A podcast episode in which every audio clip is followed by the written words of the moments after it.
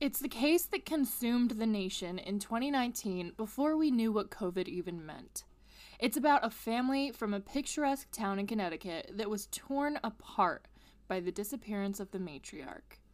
This is the disappearance of Jennifer Farber Dulos. We are your hosts, Helen Allen. And Sherry Ferreira. This is The Chalk Line. Good evening, everyone, and the highlights of the news this Thursday.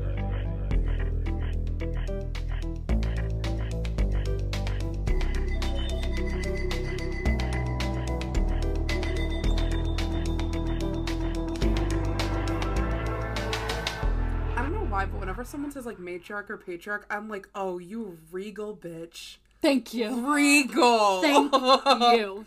I Thank you. love that As intro. I was saying it, I was like, this is gold, baby. I love that. I loved So- it.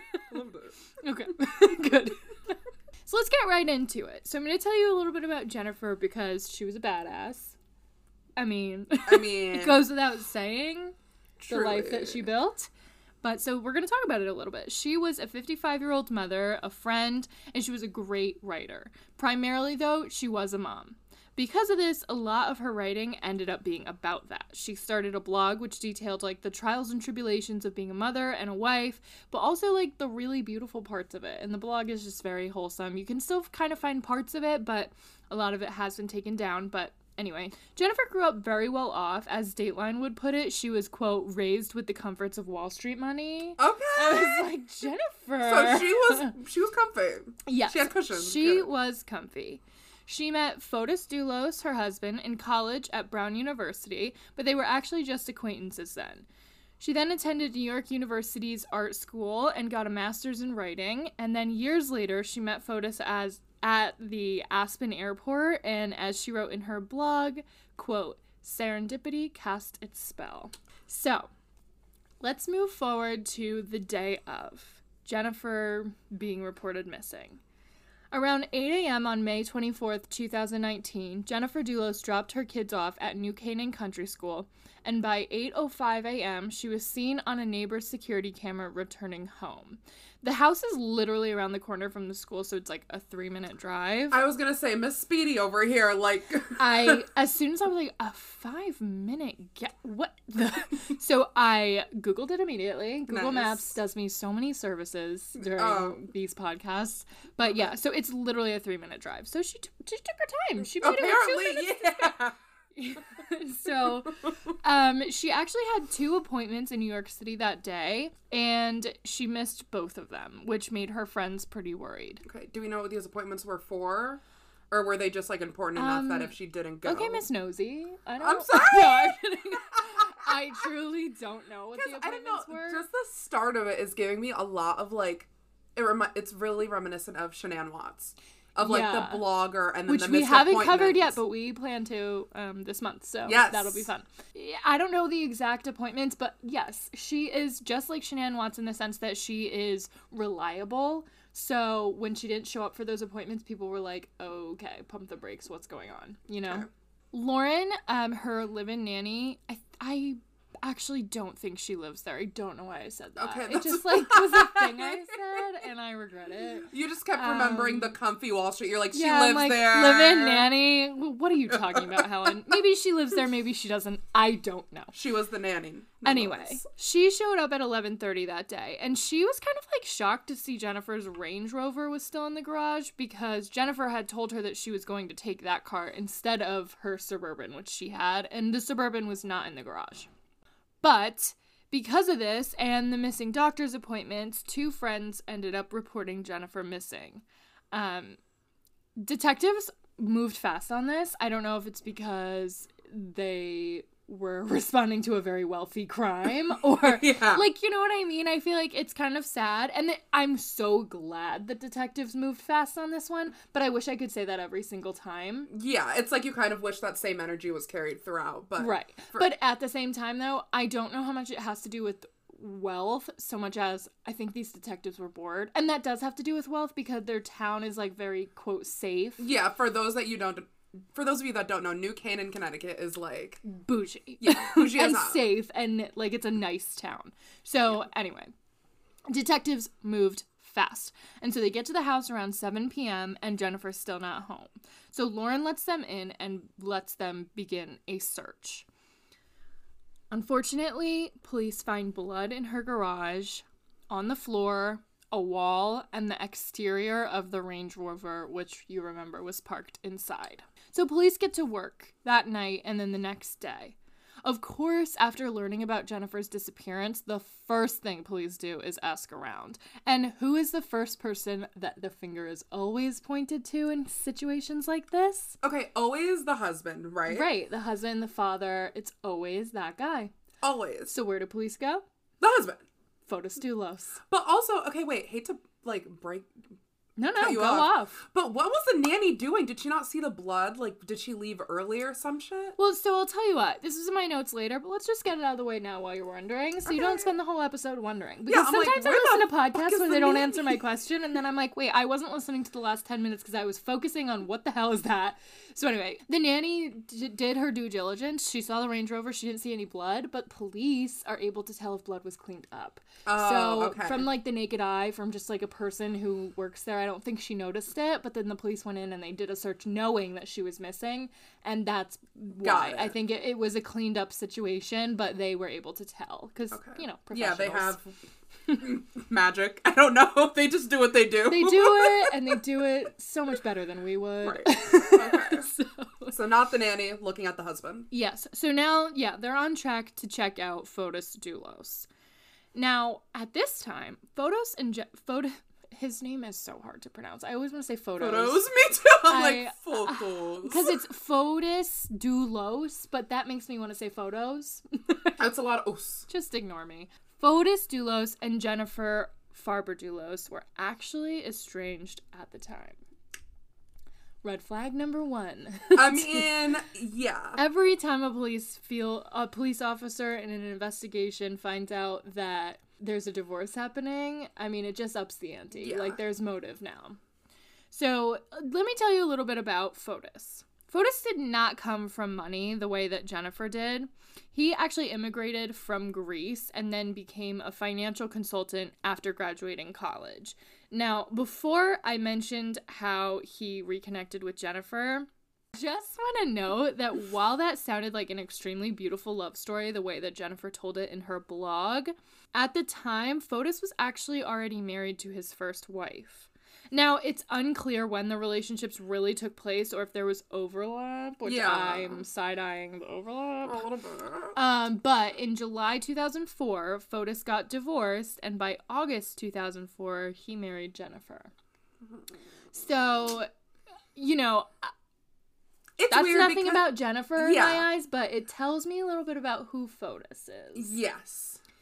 So, Fotis also developed a company called Fore Group, which was basically like it would build and flip like very upscale homes. Um, and beginning in 2004, Jennifer's father actually started funding Fotis's build. So he would give him money to effen- essentially like flip the house, and then Fotis would pay him back after the home was sold. In 2015, Jennifer's father lent Fotis close to $2 million. And after the home sold, Fotis only paid back 500,000 of it. Just keep that in your pocket for a little bit. Okay, I'll like lower my eyebrows from my hairline. Yeah, I'm just- like two million, but then I put it into perspective. I'm like New Canaan. All right, they can relax. Yeah, and like also like Wall Street money, remember? Yeah, right. As Dateline Yeah. said. so, okay. At this point, the reason that Fotis and Jennifer were getting divorced was because Fotis actually had a new girlfriend. I mean, this man don't quit. No, yeah. I mean, like the first time it happened, it's like, oh, okay, like not cool, Fotis, but let's get. But now it's like, oh, it's This seems like a pattern. Fotis, come on, come on. His girlfriend's name is Michelle Troconis. She is a 44 year old international businesswoman working at an Argentinian ski resort, which I'm like, what? Oh, I mean, the that gig of a sentence lifetime. hit me in the face. I Like- was like, oh god, I'm poor. I mean, I'm not 44 yet, and I hope when I am, I'm an international businesswoman, but you know I won't be. anyway, Jennifer stayed with Fotis for a few months actually after finding out that he was having an affair with Michelle, but then she realized that it was just not fixable. And eventually she actually packed her bags and left with the five kids that they had. Now, she did not tell Fotis that she was going to be doing this, and because of this, Fotis ended up reporting it to the police. So we do have like log of that. Okay. Now, on began a divorce and custody battle unlike any other. In the court documents, Jennifer actually talks about being frightened of him. She mentioned how he bought a gun, and then when she asked why, he said it was, quote, for protection.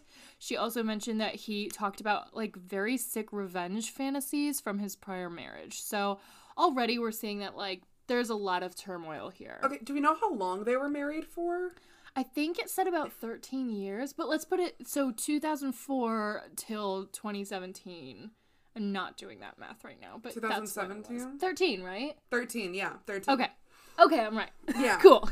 Yeah, I mean, 13 damn, years. you think you know a person. I know. And then to just have this flip. Right. And like I mean eh, you never know what it's like to be in a relationship, so I won't be speaking on their specific relationship, but I was very lucky to grow up and you too to with two parents that are very in love. And my mom like always said like if someone is leaving you for or if someone is leaving someone else for you, they will do that to, To you. you. You know what I Yes. mean? And so it's just so sad to me because I feel like Jennifer probably thought like no, this is it. Like she said it was serendipity. She was probably like, you know what, he is with someone else, but we are made to be Yeah. with each other. And unfortunately, he showed who he is the second time just the mm. same. So now let's get back to the police investigation. Now, on a neighbor's security camera, well, actually, let me just stop myself right there. Isn't it so nice to talk about security cameras at work? I, Oh, every time and I we say it. this every time like a camera is working. We're like, hallelujah. But But, it's- I mean, it, it's it really pays off here that they lived in a wealthy place with a lot of people that needed cameras to track their shit. Good. So Jennifer's suburban was seen leaving around 10:25 the morning of May 24th, the day she went missing. Now the police believe that Fotis was driving it with her body inside. Now, I think it's important to say that so Fotis's house is in Farmington, which is northern Connecticut. It's kind of near Hartford. Um, and then Jennifer's house, which she is renting, um, is in New Canaan, which is southern Connecticut in Fairfield County. Okay, so at this point they're not even like living together. They're like completely. No, yes, they are. Co- he's actually living with his girlfriend Michelle Troconis and her daughter. So they have moved into what was Jennifer's home with him, and Jennifer has moved out. Um, Oh god. guess I should have said that sooner, right? Yeah, bitch. I'm like, what an ass. Like Yeah. So he moved his girlfriend right on in, um, and her kid, and then like his five kids were no like. I mean, after Jennifer. building his business on like her Yeah, on her father's penny. Yep. what a mhm. dick. Yep. Police ended up searching like numerous properties like in and around Farmington, mostly like the properties that he built because they were like, well, where the hell is she? So, investigators didn't really have any success with that, but they believe that he borrowed a truck from a coworker. And then he parked it in a secluded area and then used, and I quote, a vintage French bicycle he owned to ride the remaining distance to his estranged wife's home where he killed her. Now, this is what the police are thinking. Because the suburban that she had driven the kids to school in, it was later found at the side of the road near Waveny Park in New Canaan, just over three miles away from her home. Okay. There are no cameras at Waveny Park. Residential surveillance camera footage, however, from the street about a mile or so from Jennifer's home shows, quote, an individual dressed in a hooded sweatshirt and dark clothing riding a bike consistent with Dulos's bike towards Jennifer's residence. I don't know why I'm picturing him on like one of those huge one wheels, like in cartoon, just riding A riding. unicycle? home. yeah, because you said French, and that's the first thing my mind goes to. Like this Or like, dick. oh yeah, no, I'm. Oh my god, I don't know why I have this like nightmare of of Fotis Dulos on like a tandem bicycle, but like I just with who I don't know.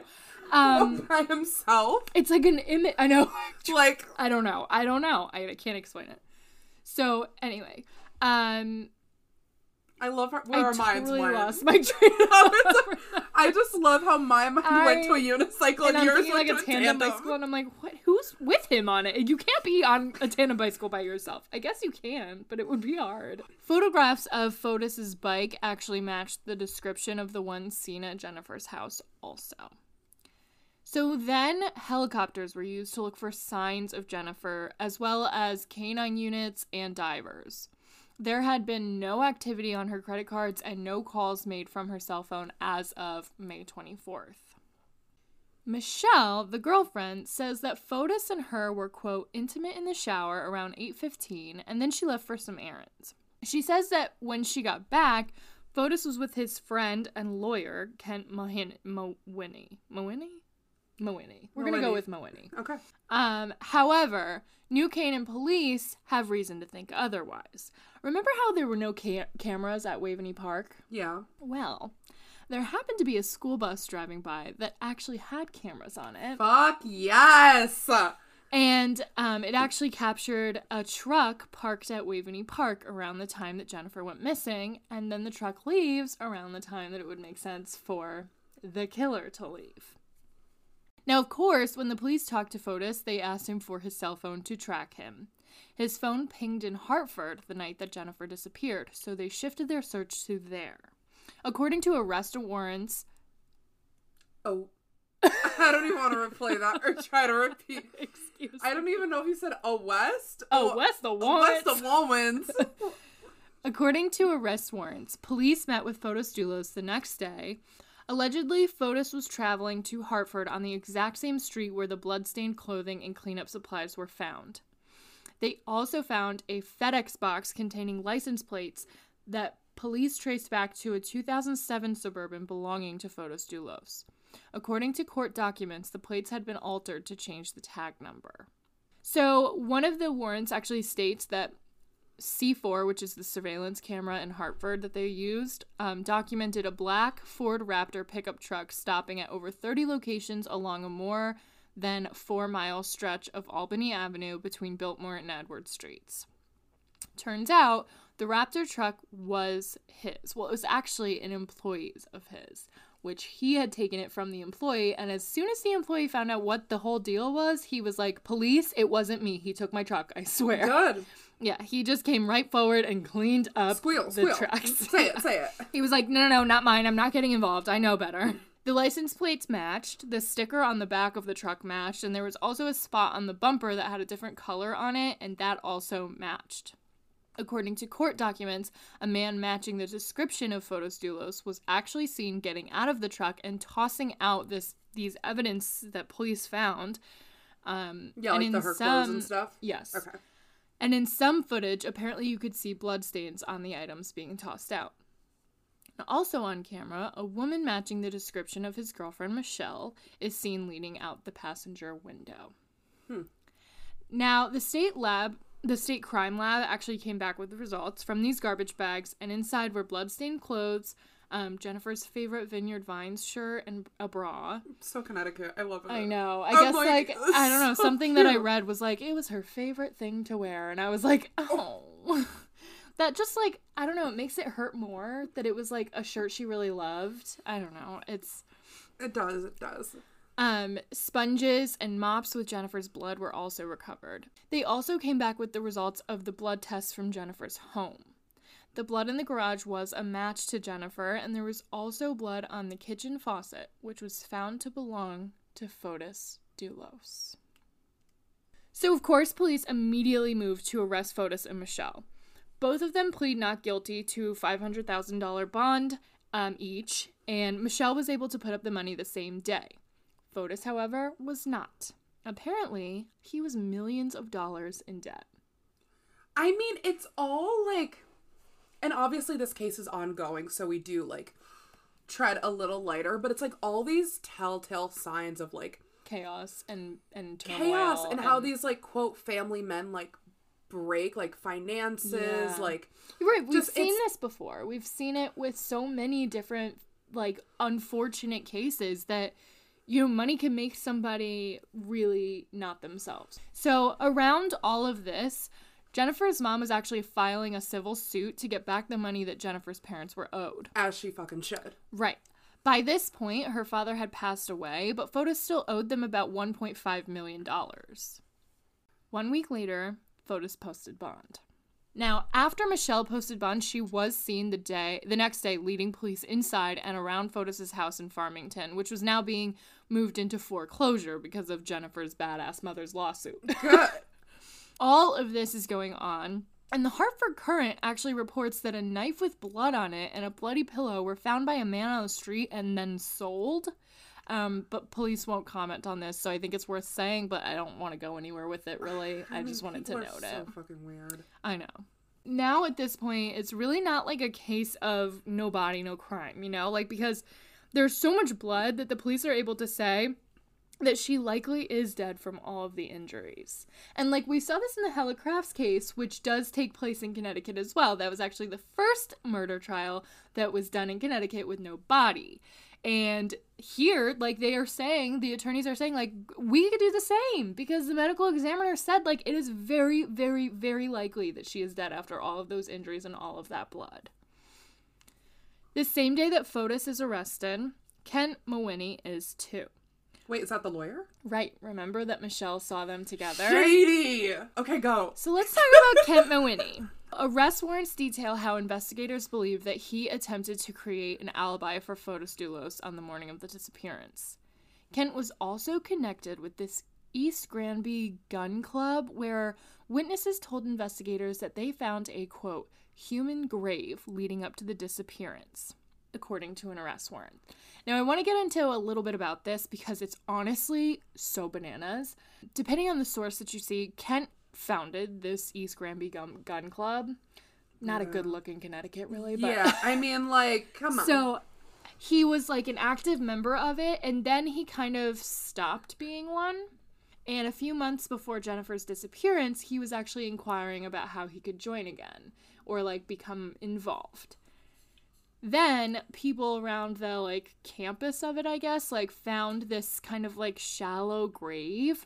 And essentially they found that they found tarp and they found lime which they were quick to be like oh my god this is a human grave and the lime is to dispose of a body and i'm like who are they and can they come on our podcast I mean, please. so investigators wrote in the arrest warrant that the hole was later covered up and no remains were actually found at the site Just paranoid people like us. i mean but also like maybe it's because they reported it early enough that no remains were there you mm-hmm. know Mawhinney's dark. cell phone data, which led police to believe that he met with Fotis on May 23rd and 24th, which were the day and the day after Jennifer went missing, also showed him in the vicinity of the hunting club March 29th, around the time that he asked how to gain access to the property from the people that were like Running it now? And again, his cell phone pinged there May 31st, a week after Jennifer vanished. Investigators from New Canaan and state troopers took canine units out to this hunting club where they found the fill in hole, and the men had told them all about it, the warrant says. The hole was dug up, but the dogs found no human remains, like I said. Also, I just want to side note this bitch because I don't know, like I whether I don't know how much he really had to do with all of this, but he was due in court for domestic violence stuff. So I mean, All Not a great guy. Doesn't seem like a great guy. yeah, it- just like you know, a lot of stuff to keep in mind and think about. Um, Kent also briefly eluded state police on January 7th, 2020, as they sought to take him into custody. He was later then apprehended at gunpoint during a Tolland traffic stop, so they got the bitch. Good. but it was uh, a doozy. I mean, Let's get to the court proceedings. Fotis's attorney, who is absolutely garbage, um, he represented Alex Jones. I don't know if that name rings a bell to you, but he basically claimed that the Sandy Hook shooting was a Oh. conspiracy. He is human trash, and so is his attorney. Um, and honestly, this attorney, I think, being the type of person that he is, feeds off of being a name. And, I, And so I'm not even gonna say it. I'm just gonna Good. call him Fotis's attorney. I'm petty. He, being the absolute trash that he is, wants to argue that Jennifer is carrying out the Gone Girl plot. this book by Gillian I- Flynn and then Oh my God, later a movie I remember with Neil Patrick Harris. Yes. Such a random I love for it. Neil. I love Neil Patrick Harris. No, but when I first was hearing about this case break, I heard that a lot. That it was like being yeah, like theorized. modern. It's like the Gone Girl case. Yeah. And here's my Ugh. thoughts on that. I think that is a sexist ass way to say my client probably did it, but let's move all of the attention to something else that's a little bit shinier. Because everybody loves, like, oh my god, it was based off of that scary book. But let it's sexist because how many movies exist of the husband who killed his wife because of money? I'm sorry, but if we're gonna claim that she's carrying out a Gone Girl plot, can't we claim that he's carrying out every, every other, other movie plot, plot? and Like, also every like case ever. Because Ever. a lot of times, I'm sorry, but like, no, absolutely not. That is not a valid argument. But I also think it's very like in his ballpark to do that because he likes to take on these sorts of cases. So I can Exactly. imagine he's like a freaking well, dodo. he said on Dateline, he was like, "Who better to represent him?" I'm like, just human Trash. garbage. I don't know. He also said that he could explain the blood in Jennifer's home, like Fotis's blood in Jennifer's home, by saying that Fotis was in the house days before Jennifer disappeared. And I'm like, doing what? Yard work? And he cut his finger? What do you mean? yeah. And it was clearly like enough blood to be found, so it wasn't like a paper cut or something. No, it you was can't like just be like, oh, blood. yeah. Like, you know, Michelle's attorneys, well, she has like this kind of statement on I'll I'll I'll get to it a little bit later, but her attorneys kind of focus on the fact that that um, warrant had said that there were 30 stops when they were in Hartford dropping off the bags. Okay. Um, that was actually a typo, I think. I don't really know exactly how it happened, but they're they're they said basically like yes, 30 is not true. It was probably 3 and Okay. somebody typed 30. But whether it was 3 or 30, they were there and the evidence has her blood on it. So I'm like, I don't really care how many times they stopped. I feel like these people are still guilty. Yeah, like you're there, you're really digging into the nitty gritty to try to. Yeah, and like to try to, and like her attorney was like, I don't really think that she would have been arrested based off of that arrest warrant that said the 30 stops if it said three. And I'm like, 30 stops or three stops, they found Jennifer's blood in the bags that they were disposing. So I don't really feel like that's true, but whatever. I'm not an attorney, so. Fotis actually sat down with Dateline and said when he was asked about the divorce, quote, Nothing went catastrophically wrong. It's just people sometimes grow apart, and I'm not putting the blame on her or me. It just happened. Okay, Fotis, I know that you're very used to, quote, growing apart from people because this is now the third time you've done it. And let me tell you, I've heard that he had a girlfriend after Michelle, so it's just. Oh my know. god. I don't know. This guy's busy, busy. but first of all, we've the the divorce court records were like, like people got a hold of them, and Jennifer was freaked out by him. She was f- scared for her life. I don't really think that that sounds like nothing catastrophically wrong happened. And on top of that, when I, when he asked if it got settled, he said, "quote It was going to be an amicable divorce, and then one day she just took the children and disappeared. She hired bodyguards and ran to New York and got a restraining order. Sounds like a woman in danger to me. I know, It does sounds not sound like it was going to be an amicable divorce if she had to get a bodyguard, and it doesn't sound like an amicable, uh, nothing catastrophically went wrong if she needed a restraining order. It sounds like she needed protection from the very person claiming that she didn't need it. exactly like- like okay, I, I, like all the evidence is here. Photos, stop gaslighting me. Liter- I can see that it was catastrophically wrong. I'm looking at the evidence. His attorney also claimed that, you know, the garbage man, Mm-hmm. um, he claimed that the timeline is too. I'm just so mad at him. I just can't. Alex Jones, I if I ever get him, let me at him. yeah, let me at him. You can't see me putting up my fist, but I am. Anyway, this attorney claimed that the timeline was too thin and that like Fotis has an alibi and that the way that he did it and where he was seen at home or whatever, it just wouldn't have worked. And then the date in Dateline, he, he's asked like, okay, like the timeline is thin, but is it physically possible? And he's like, it is, but it's not likely. And it's like, so it is. So it's possible. So it's physically possible. Okay, cool. That's all I needed to know. And also, wasn't that park only three miles away? Like it's really he wasn't it's- driving miles and miles and miles. It's not like unimaginable that he could have done this. right, and I'm sorry, have you ever heard of going above the speed limit? I do it every day. Like every not day. me, not me. I drive like a grandma. Fotis Dulos died by suicide in January 2020 while facing murder, kidnapping, and other charges in the case. He left a note saying that neither Kent or the girlfriend Michelle had anything to do with it. Quote, If you are reading this, I am no more.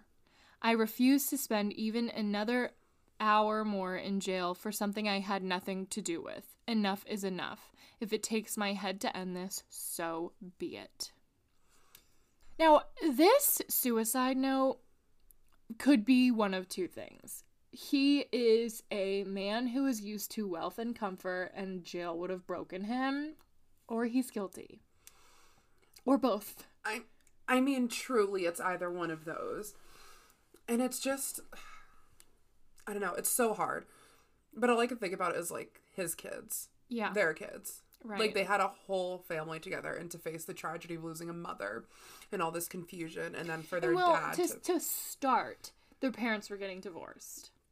Then they lose their mother. Then they lose their father. And then to know, like, not only did they lose their mom, but it was probably because of their father. And then they lose their father on top of all of that. It's like, I cannot even wrap my head around how these poor babies are dealing with it. so much grief. Police believe that Dulos was lying in wait for his estranged wife at her New Canaan home after she dropped off their five children at school around 8 a.m. on May 24, 2019. Investigators said that Jennifer Dulos was a victim of, quote, of serious physical assault in the garage of her home. The state's chief medical examiner determined that she suffered wounds that were not survivable without immediate medical attention. Their five children are now living with Jennifer's mother. Kent Mawhinney, one of the two remaining defendants charged in the disappearance of Jennifer Dulos, will have all the court pro- hearings put off indefinitely after a judge put the case on the trial list.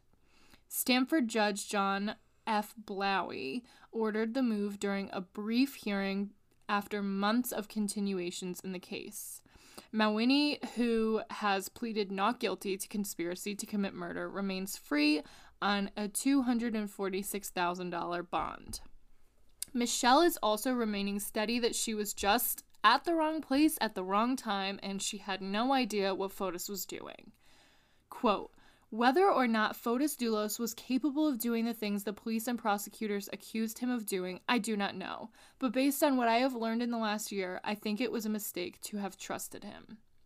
She also said to the police that when he was disposing of the bags, she had no idea what it was, and when he got the truck cleaned, he had said it was because of a coffee stain. Oh, so she admits to being in the vehicle.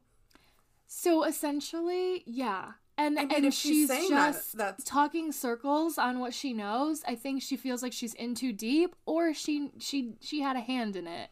And either way, you know, Jennifer deserves the justice.